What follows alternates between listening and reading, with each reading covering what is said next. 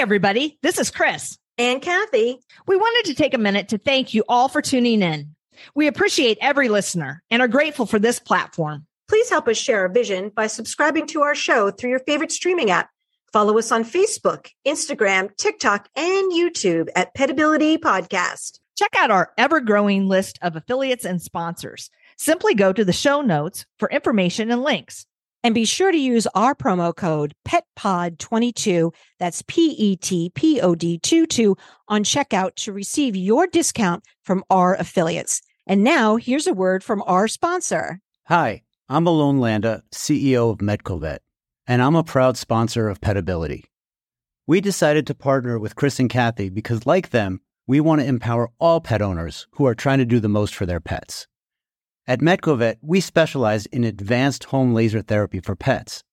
Laser therapy is a safe and effective treatment for common conditions like arthritis and wounds, and it relieves pain for most conditions caused by inflammation. With MedcoVet, pet owners can perform this treatment at home while receiving support from experienced clinicians. If you think your pet would benefit from healing at home, visit medcovet.com, and one of our clinical experts will work with you to determine if home laser therapy is the right fit for you and your pet. Tell them PetAbility sent you.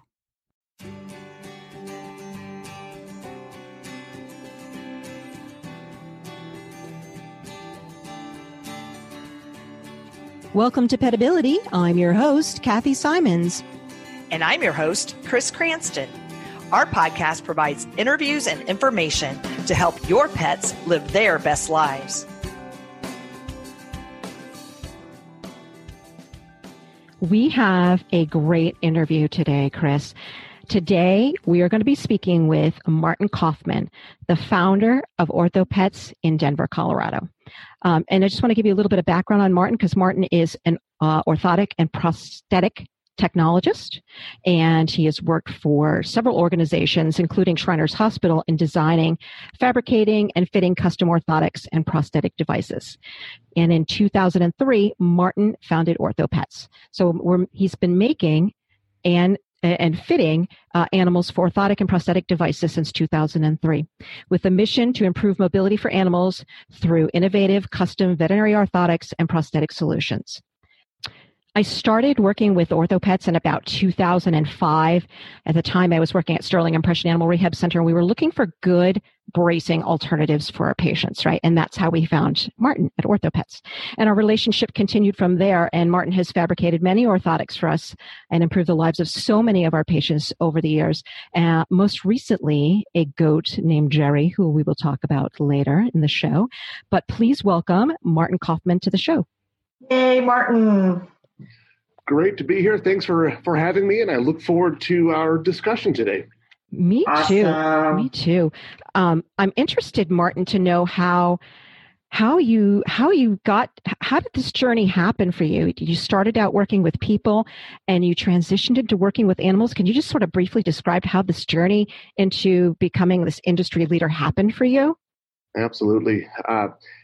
In a brief summary, I grew up on a farm in Wisconsin. I was around animals as a kid and really got to embrace the idea that you can build and you can create with purpose. And I found myself in the human profession of orthotics and prosthetics and really enjoyed working with children. That was my Shriners Hospital career. Yeah. But within that opportunity was this unexpected gift. Traveling home, my cousin's little schnauzer named Walt Disney, had a stroke. Oh. And I was naive to the veterinary community at that point in my career. And my cousin asked me if I could help her vet make some kind of a device to help Walt get around. And that led to this big question and this gift of, well, what could we do from the human profession of orthotics and prosthetics? How could we serve our animal friends? And that was the beginning way back in the early 2000s. And it blossomed from there as we explored that idea. How can we help our animal patients, our animal friends? Your story is similar to so many others, I think, in the animal world, veterinary community and so forth. The things have sprung out of necessity. right? Mm-hmm. And as we our psyche around our pets has changed and so forth over the years, it just happens rather organically, And that idea of serving our animal friends is they do so much for us. Mm-hmm. And it was such a gift to be able to experience the opportunity to give back and help them regain their function, their quality of life. It's such a good feeling to see that you've made such an impact on an animal mm-hmm. When they start having that regaining that function and just sort of engaging in the things that bring them joy. It's such a good feeling. Absolutely. So before we get too far along, we've thrown out these terms, orthotics, prosthetics, and for those who may have not had the need, fortunately, they may not be familiar with what that means. Martin, can you define an orthotic, a prosthetic? What's the difference and so forth? Yeah, I love those questions. The big difference when we look at it from the high level, prosthetics mean that our animal friend has lost some portion of their limb, maybe a front leg or a back leg, but they've lost it. Maybe that was through an injury, or maybe they were just born with a partial leg. So the prosthesis is the replacing of the missing limb segment. The orthotic is the leg is there, but something is injured. There's an injury, and our animal friend can't support themselves anymore. So our brace, our orthotic, is going to stabilize their leg on behalf of these injured structures. Right. So that's kind of what I think of when I try to simplify it for pet owners and lay people. Mm-hmm. I think of a prosthetic as a false limb. Like you said, you're replacing that missing portion with the prosthesis. And I think of the orthotic or as a brace, you said, a supportive structure. So, and I'm sure with some of your complicated cases over the years, maybe even a combo, right? Like The diversity of our animal patients is amazing, and you're exactly right. We call them the hybrid cases. You're supporting and bracing and making up for limb length discrepancy. All things become integrated with our animal friends. There's such a diversity there. Oh, and you're just even trying to incorporate we have a patient who Martin made a brace for not that long ago, who had carpal hyperextension injury, but dog's also in a wheelchair, and so now I've got a dog that has no function of a hind limb and now needs a brace for the front end, and it's sort of a whole body experience, of making sure that we've got a prosthetic that's going to be functional for this dog and comfortable and can be used in a manner with his wheelchair as well. So it's a whole body experience to try, to get a prosthetic or orthotic for a dog, or thinking about the biomechanics of the whole dog, the dog as a whole, or the patient as a whole. Yes. And I love that statement and that perspective, as we have such a complicated caseload when you have four limbs or a version of four limbs all collaborating together to provide comfort and function. And then how do you start thinking about these cases when parts of those limbs aren't working? Right. And integrating all of that into a solution that regains function. Such a great question. Such a great topic. And it's all about the function. It's all about the function because it increases quality of life. Can we talk a little bit, Martin, about some of the goals about using braces and prosthetic limbs? What are the goals in or the benefits to the prosthetics or bracing? Yeah, when we think about goals for orthotics and prosthetics, maybe we'll just put them all together in one lump to start. Usually, it all starts with my dog, my pet can't. And there's usually a list of things that occur after can't.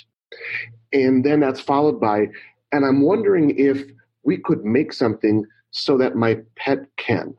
Yeah. And there's that list of things that we'd like to regain. And in that becomes the discernment of, well, what could we do? And then if we could, how are we going to do that? Yeah. And one of the reasons I'm so excited to be a part of this interview today is an old joke that I used to have with my colleagues back in the Shriners Hospital days, who were physical therapists. And we would say something like, well, I can build you this thing, but I need your help for my patient to be able to use it. And I think that really comes into one of the main goals that everybody has, which is, can we make a device so that my pet can go back to running and playing? Probably. But who are you working with to help your pet get back to using their leg? And I think that becomes a really interesting part of the goal, stabilizing for injured limbs, perhaps an alternative to a surgical intervention, or we're working with the surgeon as a different way to manage the recovery after surgery. And all of those goals align with my pet can't, and can we help my pet so that they can? Right. And we link that. Go ahead. Well, I was going to say, so, you know, you're kind of talking about the team approach and the collaboration with other professionals in this pet's life, the rehabilitationists, physical therapists, vet techs, veterinarians, surgeons, so on and so forth. And how important it is for the person that we collaborate with to have an understanding of how the biomechanics of our patients, and really get that, you know, that's key. It's important. And you hit on that earlier when you stated that we have to consider the whole dog, this whole perspective, and that is equally appropriate to transition to us as the helping community supporting this return of comfort and function, where we get to make these devices for helping to reduce the pain associated to injury, increase function. So then we're speaking to, well, if our patient is lame, can't use a limb because, you know, these are the reasons why we show up with these orthotics and prosthetics. And all that's great, but a main goal is to collaborate with our sports medicine and rehab professionals to help these pets regain their function as fast as we can. Yay. Right. So, Martin, are all of the orthotics and prosthetics custom, or do you offer off-the-shelf products as well? Yeah. So I'll first answer by saying, when we manufacture our devices, those are custom. I do have a product line of over-the-counter soft goods that are not prescription-based, that are intended to be used for either increasing comfort for mild injuries, or maybe that we could call it a strain, as well as adding in compression and comfort to just sore, painful joints that don't really have an orthopedic or neurological injury or presentation. So there's a small line of over-the-counter items, but the bulk of what we do is custom work. Mm-hmm. So can you describe with that, it seems that you have kind of a twofold approach where you provide kind of consulting, guidance, customer service, and then couple that with the engineering. And I know you have a lot of proprietary, you know, manufacturing abilities and so forth. So can you speak to that a little bit? Yeah. You know, it's a funny thing in manufacturing and engineering. We can come up with really great products, but if we can't educate and support those who use our products, it's kind of pointless. I learned that early on in my undergraduate degree when I was starting off in engineering before I got into orthotics and prosthetics. It doesn't matter if you can build something really great. Can you support it? And can you help people through the process who are coming at this for the first time? And I think that speaks to the question you're asking me. The customer service side. So my vet nurses, our veterinary technicians who are my interface to the public, they're trained on the biomechanics and how we educate them, yourselves included, as well as pet owners, on what to do with these really cool devices that we're building and sending across the world. Mm-hmm. So being able to describe and discuss how this device works, how to put it on, how to interpret gait pattern when you see a dog walking or a cat walking on one of these for the first time. You know, what to expect and what does that mean? So that really helps us bridge the gap between all of the advanced technologies that we have here at OrthoPets for building and manufacturing and engineering our devices to, at the end of the day, mom and dad need to be able to put this on and go for that walk. Right. You got to bridge that gap. Exactly. And I think, you know, just in talking to a lot of my pet owners over the years, you know, it can seem daunting to even, you know, take that first step toward this process. And I think it's important to, you know, let people know that their hands are going to be held to a certain degree, right? You're not just going to ship out this device and here you go. So, you know, I think that is comforting as well to, you know, the caregivers of these pets that are getting these various braces and false limbs and such. Yeah. Right. Because there's a genuine desire that my entire staff has to remain in contact and to see the progression of our pets. You know, we work really hard here to build really amazing items that we send and then to be a part of that individual pet's journey back to comfort and function. You know, that's the satisfaction, and that drives what we do. So we love being able to have that relationship to see this progress. That's why we're here. Yeah, and when I would work with OrthoPets, each one of our patients gets a case manager, which makes it very personal. It's very nice to be able to call up and say, "I'd like to speak with, you know, Fluffy's, you know, case manager." She knows Fluffy. She knows what Fluffy's had done. She's been in contact with the owner, so it really does make for, you know, this great collaboration. And I love the fact that each one of them has a case manager who knows their patient. Their go-to person. The go-to person, right? Yeah. And I kind of would like to go back and touch a little bit on, you know, the acclimating the owners, acclimating the animals to wearing the orthotic or the prosthetic, because, you know, I think that maybe there might be a misconception that animals might not acclimate to wearing a brace or an orthotic or a prosthetic, which hasn't really been my experience, but I understand, you know, owners' concerns when there's like, oh, I don't know that my dog will wear that. And so we work very carefully at our practice to make sure that we condition the dogs or acclimate them, you know, slowly and in a positive manner. And I think it is possible, of course, to change the emotional response to things like wearing the brace, you know. So we work with OrthoPets to acclimate to them to that. But, you know, I alluded to the fact earlier in the show that Martin and I had collaborated with on a patient named Jerry, the goat, right? Mm-hmm. And Jerry came to us, I was working at Sterling Impression. Jerry had come to us for a second opinion. He had a contracture of his, what I guess in human terms would probably be considered his wrist. Yeah. And the previous veterinarian gave them an option of euthanasia or amputation. And neither one of those were really great options for us or for Jerry. He was already essentially a three-legged goat. He wasn't really functioning well with that fourth leg, and we didn't think that, you know, amputation would improve his function. And so Dr. McMillan said, call Martin. So I did, and we went through a series of taking pictures and measurements and video, and Martin guided us on how to do a cast molding of Jerry. Now, here's where, you know, I'm very excited about it, but I have to tell you, Martin, I'm a little concerned about how I'm going to acclimate a goat to wearing an orthotic. So in my mind, I'm thinking this is his best shot. This is going to give him this best quality of life, but how am I going to get him to wear it? And how is mom going to be able to put it on?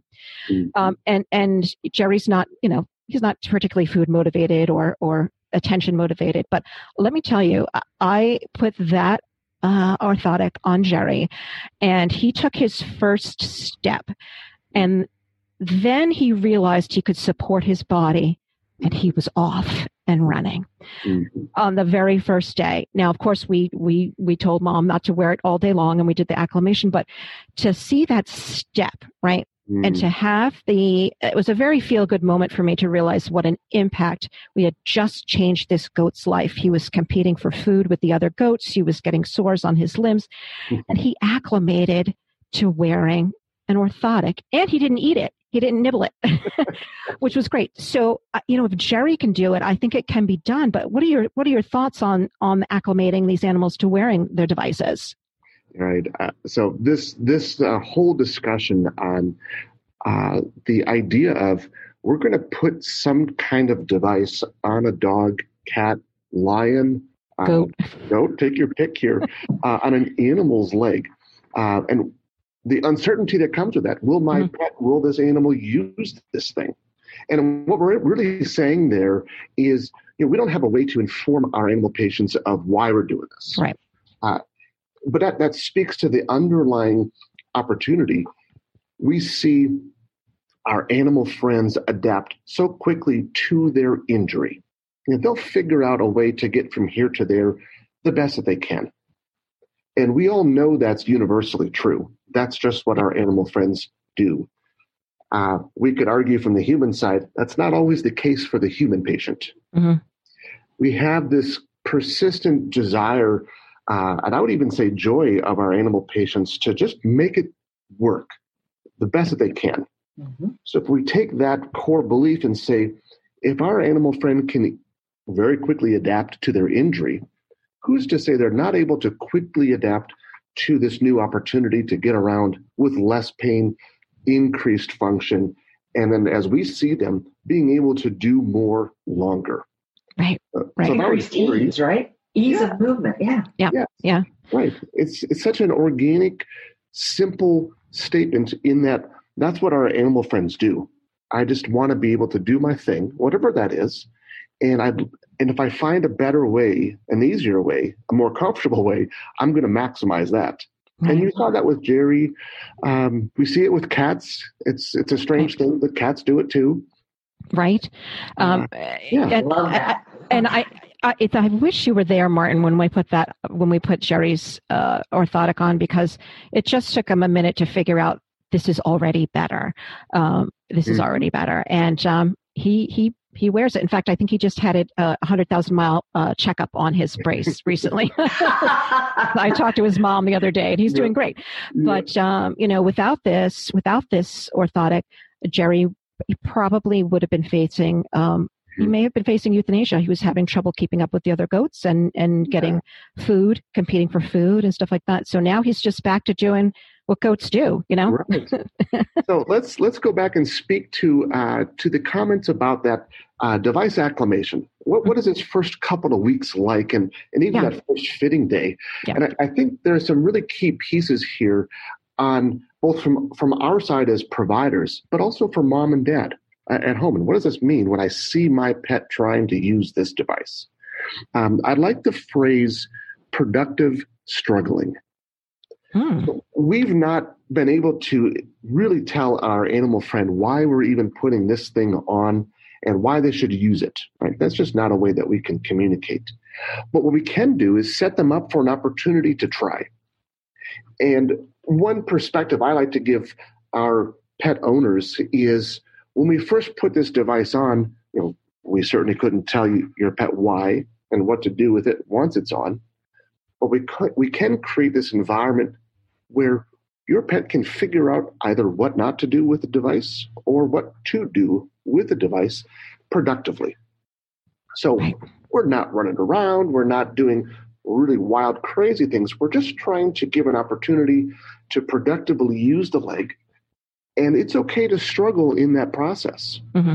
You know, we've all struggled with learning something new, and that's not bad. Right. So when we see it from that lens, it's productive. It only takes a couple of weeks at most for most every single patient, regardless of species, to be able to use these devices really well. Yeah. I've seen that transformation recently in my neighborhood. Neighbor couple blocks up, her name is Courtney, and she has a dog, Zoe, that recently received a prosthetic front limb. And I saw her, you know, out on our walks, and, you know, she was using it, but it looked a little awkward, a little clumsy. The other day, fast forward about a month later, I'm meeting them on the street. I'm walking my dog, she's walking hers, and I didn't even recognize that it was Zoe until we got much, you know, she's waving at me and I'm like, hi, you know, I wasn't sure who it was. And she's like, it's Courtney with Zoe. And I'm like, oh my God, because again, she had adapted and was moving so smoothly, you know, in comparison. And when I introduced myself, because I didn't know her until I saw her dog with the mixing. I, of course, ran over there and I'm like, oh my God, I'm our rehabilitation has some of your story. And, sure. And I knew we were going to be interviewing you down the line and things yeah. like that. So I gave her my card and such. And she said that you or your company, you know, suggested rehabilitation. So I, you know, offered that. But even without that, I mean, this is a young dog that, you know, came up from the South, had, I think, a botched, you know, kind of amputation sort of thing. And, yeah. And, you know, she's adapting great, you know, so it's like, great, or Courtney's great. I'll, you know, keep your card. I'll let you know. And I don't think they, great. You know, despite having, you know, I, of course, wanted to, you know, I'm like, yes, you need it, because I selfishly wanted to work with this dog, but she really didn't need it. That dog doesn't need us. Yes. Yes. I love that observation from the standpoint. I think our animal friends are all high performance athletes, and I like how they can regain function pretty quick. I just know that they can do so much more, especially with the help of rehab and sports medicine. They can achieve things that it would just be unbelievable without the opportunity for rehab and sports medicine. Yeah. So let's talk a little bit more specifically about, you mentioned prostheses for hind limbs, front limbs. Does this require that a certain portion, I guess, of the limb needs to be remaining in order for the prosthetic to be successful? Yeah. Okay. Yeah. And that's so. Really, what we're asking is, well, what kind of candidacy, what kind of patient, what kind of a limb could we still keep or have to be a user of a prosthesis? Mm-hmm. So let's just start with some common things between the front and the back leg, so the pelvic and thoracic limbs. If we were to first say we're solving for two main variables for prosthetics. The first and foremost, we need to solve for suspension. Somehow this thing has to stay on this partial leg. So the prosthesis needs to be able to gain suspension on a limb. And the other variable is, well, how far is it to the ground from the end of this residual limb, so that partial leg. So when we look at those two aspects that we need to solve for, we then begin to find a threshold where we have to have a certain amount of leg left, and that partial leg that is left needs to have function. And so what we're really speaking to there is front leg versus back leg. Let's go through some basic criteria there. I think it helps understand and frame the use of prosthetics. In the front leg, what we have found through a lot of research and a lot of testing, we need to have a portion of what we would call on the human side, the forearm. So we need the elbow joint, and we need a portion. We've estimated right around 30% of the forearm remaining. And when we say that, what we're also saying is we have an elbow joint that we can gain suspension on. We can essentially hang on top of the elbow joint. But also it means that this patient has a functional shoulder and elbow, so that when the patient wants to lay down or jump over something, they have those two primary joints to articulate and to use their prosthesis. When we look at the length of the forearm, of the radius and ulna, anabrachium, whichever version of that term we want to use, what we're really saying is how much limb length does the patient bring to the table, and how much prosthetic length are they trying to control? So when we get down to the biomechanics, we're looking at length of lever arm. How much does this patient have of their own leg to control this long prosthesis that's working both for them and against them when you get to it? And that's the line that we're looking at. Can the patient control this prosthesis? And if they can, how much force is acting against their leg? And how do you design a prosthesis to be comfortable given those variables? Right. Another component here that I've seen out on the on the web a lot is front leg full limb amputations. And these kind of versions of prosthetics that I've seen out there that are essentially a long prosthetic extension from the chest of the dog down to the ground. And what we have found through our research and through our testing, without those shoulder and elbow joints present, the device might offer some benefit when we're standing to rest on like a peg leg. But we've also taken away significant function in that pet's ability to lay down and to get back up. And part of our responsibility in this profession is to make sure that we're increasing function and we're not taking away that critical transition from standing to laying down. So I think that's a really important distinction there.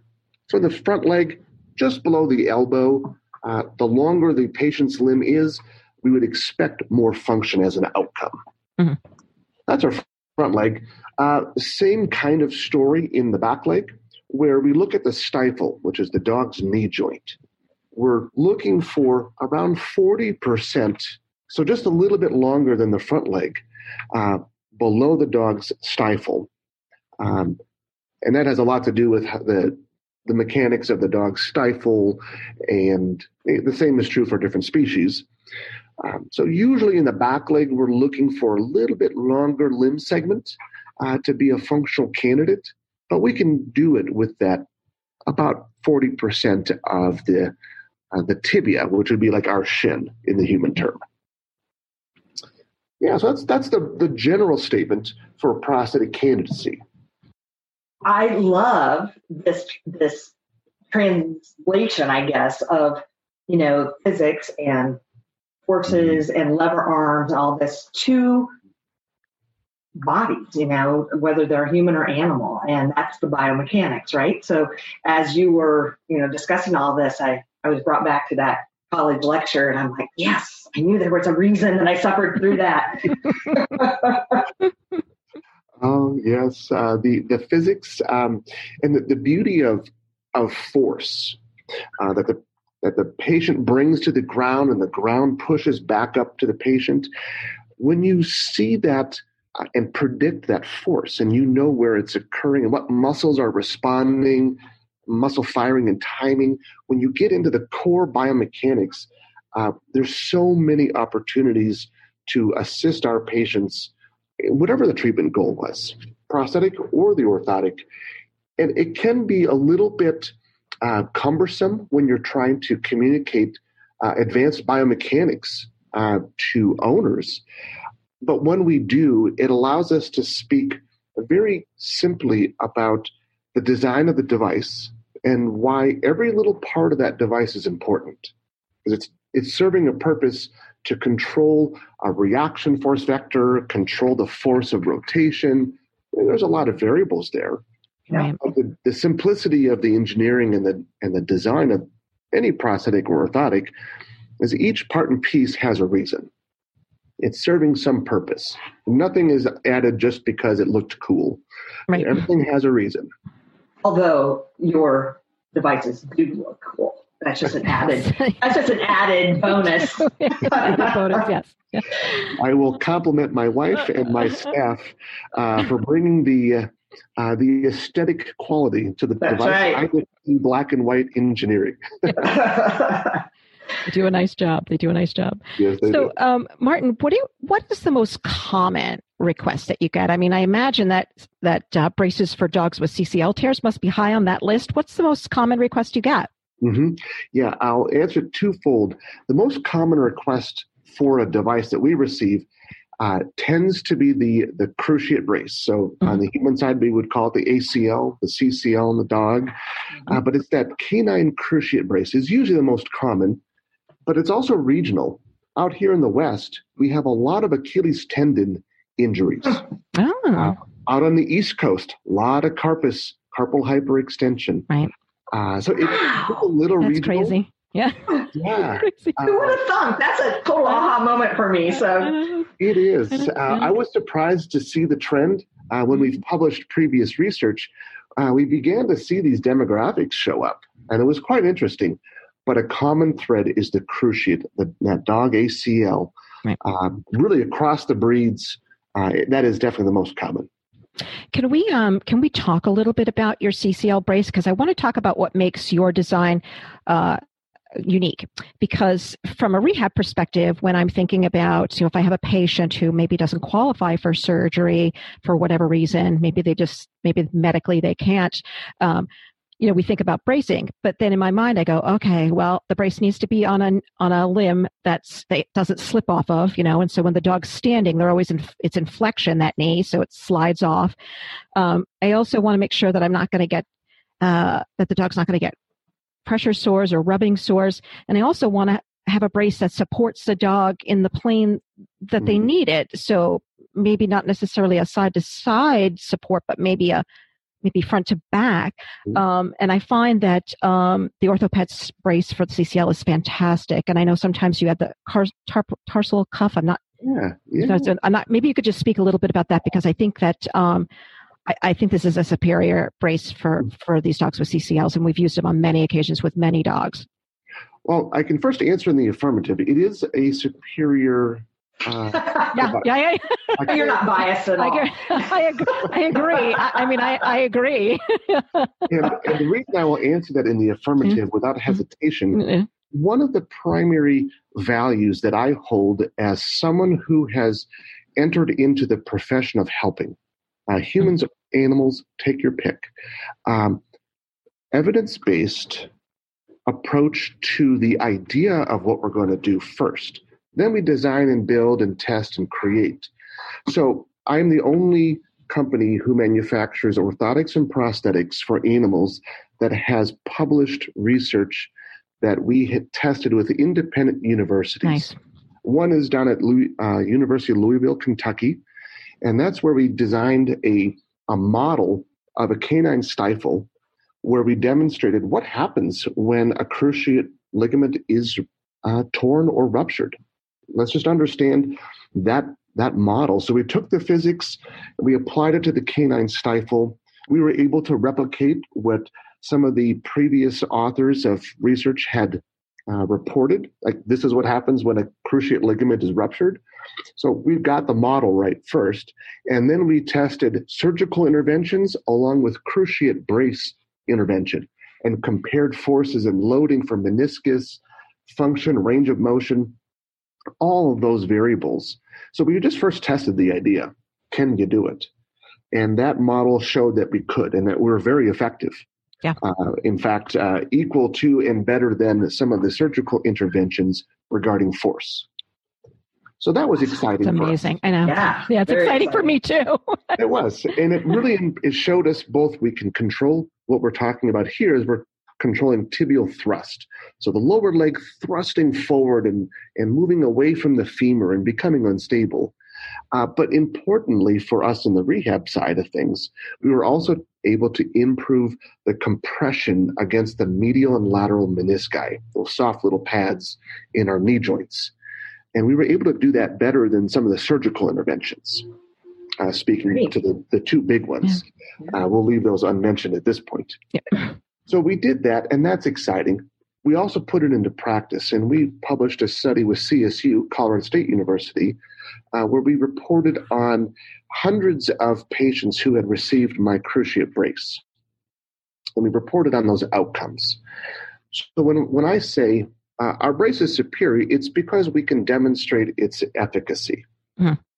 And for you as a rehab professional and for our owners out there, we're solving in orthotics for two questions, just like prosthetics. How are we going to keep this thing on the leg so it does not fall off? Slide, yeah. And then mechanically speaking, how do we do the job we say we're doing? And you brought up a really critical point. You stated, I'm interested in supporting a very specific abnormal motion, and I don't need to eliminate or restrict or take away normal motion. And that's such a critical statement for dog function. And I had mentioned it earlier with prosthetics. An obligation that I have in this industry is to say, what am I supporting while not taking away other function that our pet needs? So the cruciate brace is very specifically designed to do just one thing: stop the lower limb, the tibia, from thrusting forward and twisting internally. That's it. And I want to interject here too. That's very important. A minuscule movement. I mean, we're not talking about gross restriction of a movement that the ligament that is deficient is controlling millimeters of movement. So to your point, Martin, how do you restrict the abnormal minute millimeters of movement without taking away overall range of motion and thus function? Well, first I'll say that I have developed a lot of gray hairs thinking about it. He's up late at night thinking about it. I have, yes, for many years I have done that, yes. But let's just use some fun terms here first, and we'll break it down. What we're saying for the cruciate brace, most common thing that we build, number one, we do not want to restrict osteokinematics, the general movement of that stifle joint, and we could argue the same is true for the hip and the ankle, the tarsus joint. We don't want to restrict normal motion. In fact, we want to promote normal motion so you can get back out doing the things that you do when you're running around with a brace. We do want to restrict abnormal arthrokinematics. And that means we're talking specifically about how the femur and the tibia relate to one another during active loading. So you have these competing goals. Don't prevent or take away or restrict normal motion while taking away and preventing abnormal motion of a joint. So the way we do that is a very clever design, I will have to say. I am biased, and that's true. But you can be. I think I've heard that, yes. Yeah. Mm-hmm. But it's being very true to the complex motion of the stifle joint. A common mistake that other folks who have tried to do what I do have made is to think that the canine or other species stifle joint is a single pivot point hinge. We could maybe talk about the tarsus joint in that manner, or an elbow joint, where there's a fixed point about which the joint rotates. And that's far from the truth. That stifle is a complex joint that moves and glides across this long femoral arc. Mm-hmm. Knowing the mechanics of the stifle, and then using very specialized hinges that allow this global motion to occur, but have specific tensile strength and properties that specifically resist that forward shearing of the tibia. So it's using those two perspectives. Osteokinematics must be normal. Our dog must be able to sit, stand, run, jump, play, turn without restriction, but then take away this shearing underneath. And that distinction, knowing that there's a difference between bones generally moving versus what is happening within the joint, becomes the primary way to solve for micromotion, as you said very, very correctly, only millimeters of translation, but also abnormal compression side to side against those little menisci. Dealing with the arthrokinematics separate from the osteokinematics gives you this solution where others have not been able to accomplish. Well, congratulations! Oh, it's a great It's definitely. I'm going to say it again, Martin. It's a superior Thank you. Yeah. Bracing. I've used it on many occasions with many patients who've done so well with it. I think the other thing that's great again that we talked about is that if owners have the support too. They have the support of OrthoPets that they can call and talk to their case manager, and they have the support of their veterinary rehab team to make it, to get the best possible outcomes for them. Yes. I remember the first CCL brace I saw was a new client that came in. She already had the brace in hand from OrthoPets, and it was a ginormous great vein. And coming from the human world, I was like, wow, this looks so similar The ACL braces that I was seeing with the athletes that I was treating at the University of Colorado. Yes. So, you know, it was not a huge leap, especially to see it on that scale. You know, I'm like, I could picture, you know, what it was doing biomechanically. It was so easy to put on. The, you know, dog stood there like a statue, tolerated everything great. And yeah, I was like, wow, this is amazing. And that actually is an interesting observation coming from the human side. We see a Great Dane who weighs 130 pounds. In our mind, we're thinking of a teenage kid, not a big patient. My challenge is when it's the 3-pound Yorkie. We don't have that on the human side. That's interesting to me. Big dogs are small children, and they're fun but not exciting. Yeah, everything done in miniature is much harder, I think, you know, getting that right.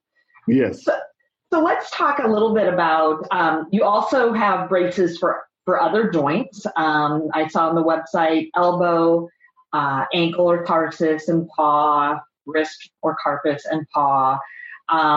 Anything else that you want to comment on as far as that goes and the other joints that you support?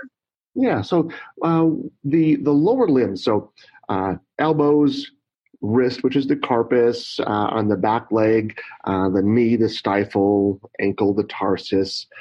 Those are the primary, just so many injuries occur in those joints. There's a specific injury that we treat with the shoulder.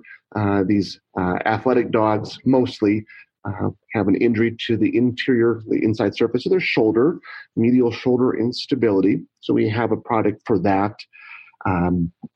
The other product lines that we offer are more neurological based. So for the back legs, these assistive devices that connect to a little boot and a little cuff to lift up a back leg that's beginning to knuckle, beginning to drag on the ground. We call them the toe-ups. That's another item that we carry. Then beyond that, we have a fun one for our senior patients or our neurological patients that are just having a hard time getting traction in their house. We have these little slip grip slippers. I was fed up with the dog boots that didn't stay on paws, so I decided to make my own. And we found this really grippy rubber soling material that we can sew onto a little neoprene boot. So we can have little dogs cruising around without the sliding and the falling. Right. We're passionate about traction. We did a whole show on traction and preventing injuries from slipping and splaying. And it really is important. And I don't think people always think about their dog's ability to gain traction when moving about the home, but it's super important. So people listen to our traction show as well. Okay. Yeah. Less the hardwood floors, but boy, it's a dangerous place. It's a dangerous place to be. Yeah. You know, this whole thing about talking about quality of life and function, you cannot function if you're slipping and sliding around. So it all starts there. So that's awesome. I also noticed on some of your adaptive devices, Martin, that there was a lot more length than other companies that I've seen. So yeah, there's a reason why. Yeah, so adaptive devices, and when we're just really being, I'll call it being creative to the individual patient. There's just so many different ways that we can meet the need of the individual patient when we get to build stuff. So we have those little neoprene wraps that we make to stabilize for little injuries, but also the privilege that we have to just see this one patient who has this really unique presentation. Let's figure out a way to apply basic mechanics and create a solution that works. It gives us the breadth of solutions because we can just make it ourselves. And then that's more compression too, like the forces distributed over a larger area with having that increased length on the limb of the sleeves and things, I would think. And yes. So we look at compression when we think about our wraps, both as a way to gain compression that's comfortable, absolutely. But I would also argue giving this new sensory feedback to help our patients who now have lost some of those little connections in their ligaments or they don't feel those end motions that should not be achieved, to be able to feel that differently and interpret that differently. So it's like giving them a new way to sense the movement of their limbs. Right. And we see that. I love that. Yeah, that increased proprioceptive feedback is what we're talking about. Yes, so important. Yeah. It allows them to experience movement differently and stop themselves before they go too far. So as we're approaching the end of the interview here, Martin, can you just kind of hit the high point of what the process is that a pet owner would go through? So in other words, they first need to approach their veterinarian. People can't just call up OrthoPets and say, hey, I need a brace. So can you kind of go through the A, B's, and C's on that and what the process is? Yep, you bet. Because we do make our devices custom, that also implies that we're making a device for a very specific reason. So this injury that's occurred, the process always starts with the veterinarian. Whether that be your local primary care doc or if that's the specialty doc. But it always starts with the veterinarian because we need that clear diagnosis and treatment goal. Now that we have the diagnosis and we have the treatment goals in hand, the next step is a fiberglass impression that's made at the local doc's office or specialty hospital. That model is what I get shipped to me here at OrthoPets. We scan that model and we create a 3D model of the patient's leg in my office. That's where we get to engineer and design my device mechanics onto that individual pet's leg. So now we can make one of our devices over the model that we made from this fiberglass impression that was sent to us. So there's other things that happen in that process, but importantly is that we understand why we're making this device, so that when we send it to the veterinarian to be fit and off to the rehab professional, we have clear instructions of how to use it, what to expect, and that initial device acclimation can occur. You know, we get sometimes when the process of casting or cast molding these dogs, we don't always get it exact, and sometimes it's hard. Sometimes I have patients that move. Sometimes they don't. You know, they can't stand, and sometimes they just don't get it right for whatever reason. And it could be off for just a little bit. Can OrthoPets make that adjustment if I make an error in my casting, or it doesn't quite fit right when we get it back? Can we send it back and get it adjusted? Oh, absolutely. And it's also important that, again, back to the collaborative approach, the alignment and the impression of the pet's limb is so important, as that's the shape that we're using to build from. So there's always value to take our time to make sure that's correct. But it also means we're dealing with a dynamic situation here. We don't always have a way to predict the outcome of how our pet moves in the device. So part of our service is to be able to offer complementary adjustments so that we can find and solve for these dynamic variables that you just can't predict all the time. Right. And you do make it easy. I mean, you have some very good, clear instructions. And I've actually, encountered some other colleagues who have been sort of intimidated by the casting process, when they read about it, and it's just so clear. I mean, there's video, there's step by step. Don't forget this. Don't forget this. Here's your checklist. It really, it may seem daunting, but it really isn't. It's actually very well laid out for me as to how to instruct me to get the right, the right measurements and have everything prepared for OrthoPets. So it's really laid out quite nicely. Yep, I will credit my grandfather for that outcome, helping me understand the importance of just walking checklist by checklist from start to finish. Get that checklist. Yep. And then you can walk it through. That's my top page when I get all my instructions, like checklist. I get everything there. You got it. Despite that, which is great, you also utilize OrthoPets partner clinics. Mm-hmm. And these are throughout the U.S. and internationally. That us as practitioners can send our patients to if we are not confident in the process. Is that right? that how that works? Mm-hmm. Yeah. So my larger vision for what OrthoPets does in the veterinary community is to establish local partnerships in major cities across the U.S. and across the globe so that our animal friends can go to a place that has rehabilitation therapy that specializes in these kinds of devices. We want to make sure that we offer on-site, if you will, on-ground veterinarians and rehab professionals who know how to help our patients recover function, and especially when we're doing it with orthotics and prosthetics. So we like that outreach, we like the physical presence, but more importantly, we love the collaboration with all of our rehab and veterinary professionals. We're stronger together as a community. Right. Can you provide just a ballpark for our listeners as to what they could expect in terms of cost? Yeah, orthotic versus prosthetic, and maybe even how that might compare, to a surgical intervention. Oh, absolutely. So let's talk about orthotics first. And we would expect for all these different types of injuries and limb segments, an average cost is somewhere around $750 to upwards of $1,200.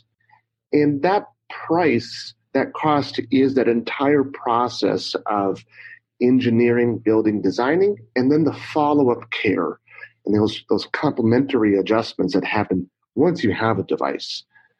Because when you really look at it, when we just even think about a dog in a cast for 8 weeks recovering from surgery, when you just look at that cost, that's already close to that basic estimate anyway, just in that aspect of treatment. The more important thing, I think, for orthotics is that you can build a device that meets the need of a cast-like solution at the beginning, but then it can become a sports brace for years in the future. So you can have both types of solutions built into one custom device. Mm-hmm. Plus the expertise and the consultation and the aftercare, because it's most important to us to see that our pets are out there recovering comfort and function. So it makes sense for us here, and it's our way to make a positive impact in the veterinary community. Great. Our prosthetic solutions, those are a little more expensive. There's a lot of engineering goes into these. They're usually between $1,500 to $2,000. And that speaks to, again, that whole process of building a prosthesis and that follow-up care, which tends to be more intense as there's just more variables going on than they are in the orthotic world. Although I will say, prosthetics tend to be easier to use in the long run, which I do find interesting. That is interesting. I wonder why that is. You're working against, and once you've figured out alignment and suspension, it becomes pretty easy for our pets to take control of their device, just like Jerry the goat did. Just like Jerry, yeah. Jerry's a smart guy. He's a smart guy, that Jerry. Exactly. So again, I think it's a great value. And when you compare it, especially out here on the East Coast, the cost of surgeries and rehabilitation and so forth, I mean, it adds up very quickly, and you're, easily looking at thousands of dollars. So, this is a lifelong, commitment and device that, like you said, that they can use for the rest of their lives. And so, and that, when you put it down that way, the daily cost becomes, nominal, less than pennies. So. Right. And for us and for Jerry's mom, the cost compared to Jerry's quality of life, and Jerry's ability to move around and be a goat, and Jerry, I mean, Jerry's a very social, very curious, very intelligent. I didn't realize that goats were this fantastic until I met Jerry, actually. Now I know for sure. Uh-huh. But your commitment to Jerry. So Jerry's he's got a committed team here for the rest of Jerry's life. But again, the cost compared to what Jerry's getting out of this this orthotic is really, I mean, you can't compare it. And there's an interesting piece here that really speaks to the opportunity for these orthotic and prosthetic devices it's one of the few things that our owners have where they are the ones who get to put these on and provide comfort and function to their pet every day. Yep. They're empowered. They're empowered. Yes. Yeah. Yeah. Yeah. They're part of the process. They're part of the whole team. And a big part of the team, honestly. A big part of the team. Yeah. Martin, so, tell us a little bit about, I hope I'm pronouncing this right, Nakio? Yes. Yeah, the world's first dog with four prosthetic limbs. He is your poster child, right on the front page of your website. So tell us that story. Yeah, and why I love Nakio's case is he was, I would say, one of the, he was the case that really showed me where I was wrong in my thinking and the mistakes that I had been making about just the philosophy of working on animals.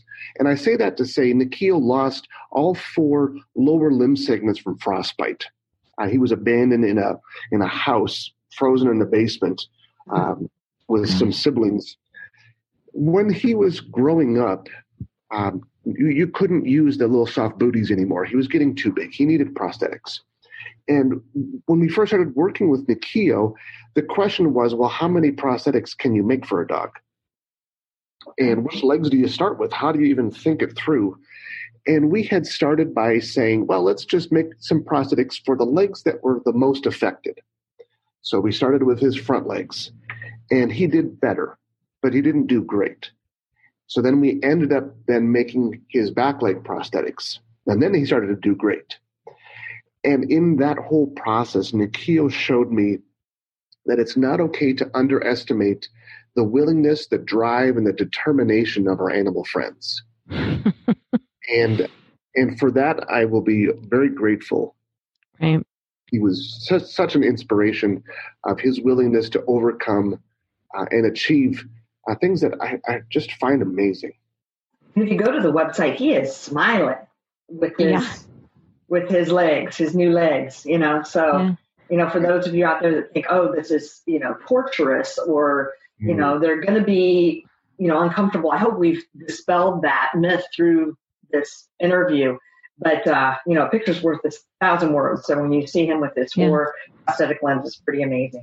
We'll put that in our show notes so that people can go right to OrthoPets and see those videos.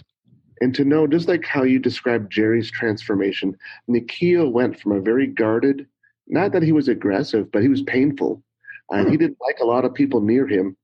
He went from that personality and that emotional state to fun-loving, hanging out with children and interacting with people. Oh, yeah. That's great. His whole life changed. When you see that change, you know the responsibility that we all have to serve our animal friends.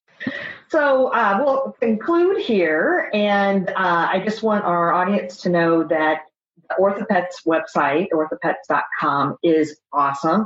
There's so much information, but also great testimonials, wonderful pictures and videos.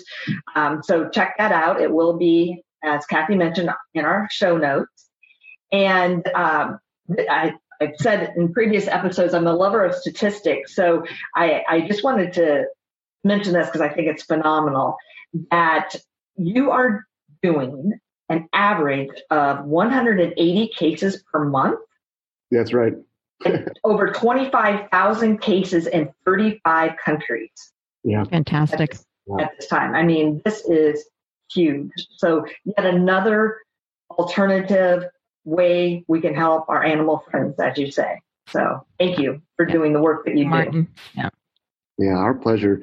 And I think that's when I hear those numbers and I think about the significance of the impact, it's humbling, but it's also important to say that if we could just remember one thing, I would say it's always about the one.